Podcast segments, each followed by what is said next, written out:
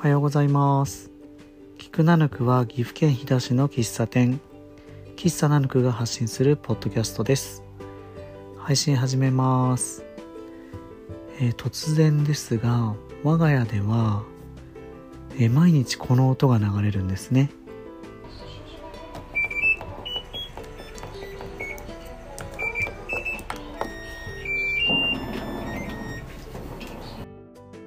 でこの音皆さん聞いたことある方も多いと思いますけど、えー、日立の、えー、洗濯機の音なんですね。あの設定する時の。でなんかこのリズムとか音程とかってすごい気になってて、えー、うちでもですねよく口に出していったりしますね「てててててててて」みたいなのを言ったりするんですけど途中で口ずさんでたらあれ？なんか引っ張られるなと思うと途中からの金ちゃんの仮想体操 仮想大賞みたいになってってあの今最近の人は知らないと思いますけどあの仮装をしてってこう得点をつけてってですねある一定のラインを超えると音楽があの盛り上がるみたいなのがあったんですけどそれをちょっと意識しちゃいますね。あの、ててててててててててててててててててって感じで、うん、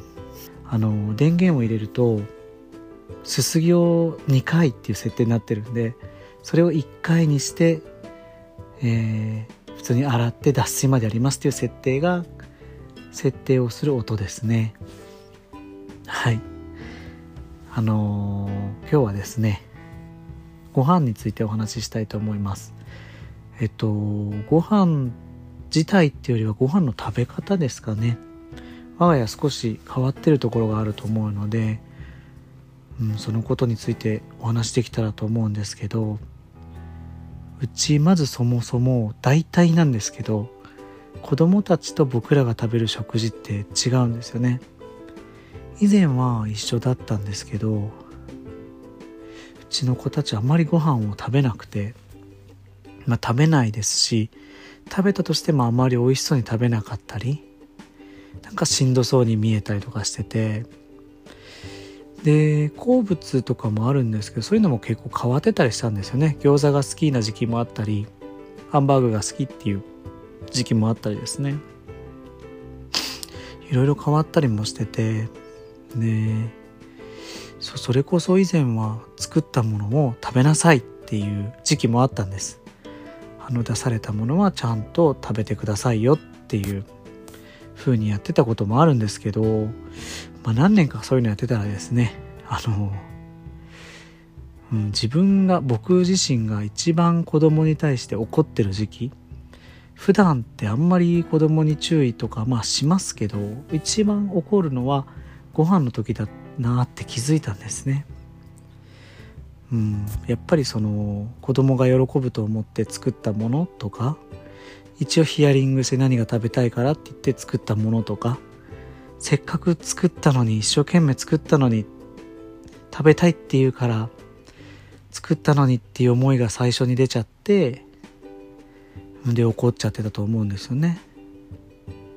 でもこれって結局親の押し付けだなって途中で思ってで勝手に怒ってるみたいな風に考えを少し考えたんですね。これはただのエゴじゃないかってしてあげてるのにっていう押し付けじゃないかなと思ってそこから少し考え方を変えていこうとか思ってで怒るのが本当に嫌でうん結果まあ好きなものをな食べ食べてくれればいいやっていう風になったんですね。うん、そこに行くまでは結構時間がかかったんですけどでうちは幸い学校とか保育園の給食はちゃんと食べてくるんですね。あのまあそれでいいかなって思うようになりました。まあ家で食べないっていうのは彼らの甘えなのかなとも思うんですけど。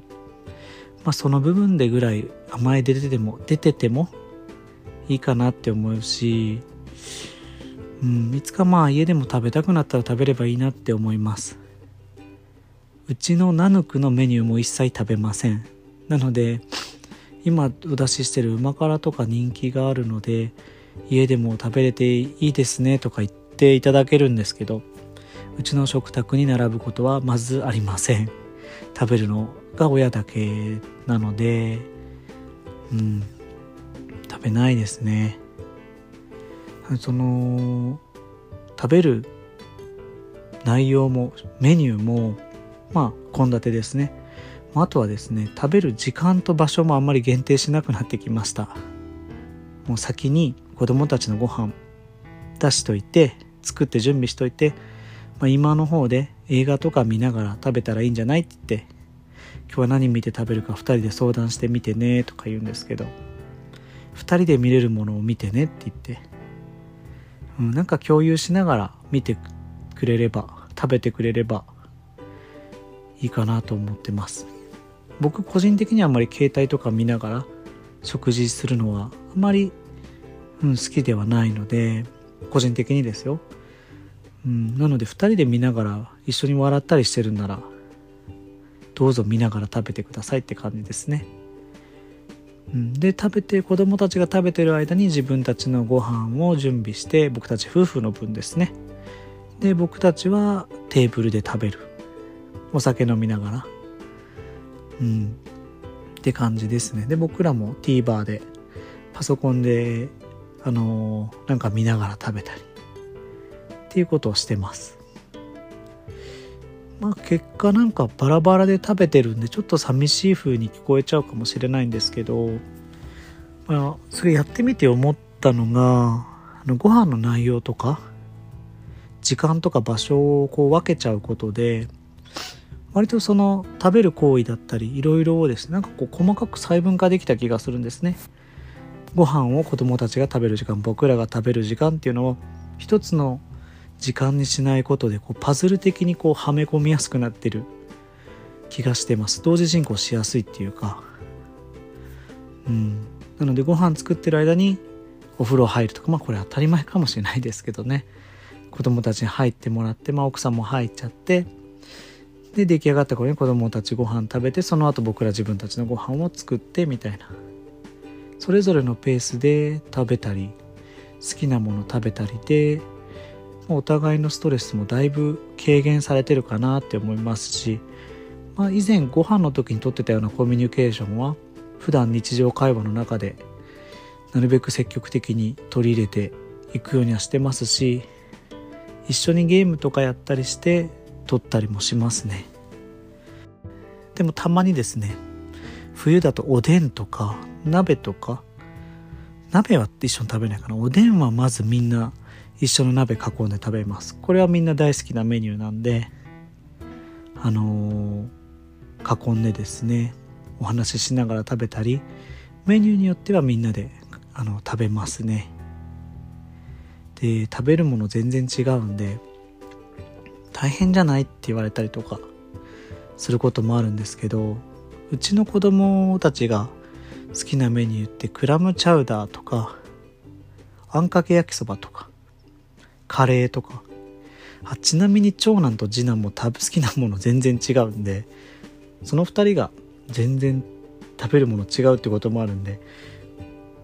合計3種類ぐらいに分かれる時があるのかな。まあなんですけど割とその今言ったようなメニューだと作り置きが効くようなものを1回作ったら2日は食べれるようなものが多いのでまあそこまでしんどくもなくやってますね。あ変な音入っちゃいましたかね。あのー、餃子とかハンバーグ好きだった時期があったってさっきも言ったんですけどなんか食べてたら急に食べれなくなったとか。ちょっと気分が悪くなったみたいな時もあったんでそういうのがあるとトラウマ的に残っちゃってもう食べないんですよね。うんまあ難しい部分ですけどこれを無理やり食べなさいとかうんや言わなくなったことで僕らのねストレスっていうか怒ることも減りましたし、まあ、子供たちのご飯の子供たち自身もご飯の時間が嫌な時間じゃなくなったと思うのでまあ、あの細かい栄養の部分は、まあ、給食でお願いしていつかご飯が美味しいなとかなんかああいうの食べたいこういうの食べたいってなった時にですねあの思う存分食べてもらえたらと思っています。はい。えー、今日はそんな感じですね。えっ、ー、と以前さあのマンボウが延期したら馬からの延長を希望しますかっていう質問をインスタグラムで投げかけたんですけどあの8割ぐらいの方が延長して希望しますってことだったんでちょっとえー、マンボウがもし延長したら1週間は馬からを延長しようかなと思ってます。であの2割ぐらいの方がですね別メニューを希望されるということだったので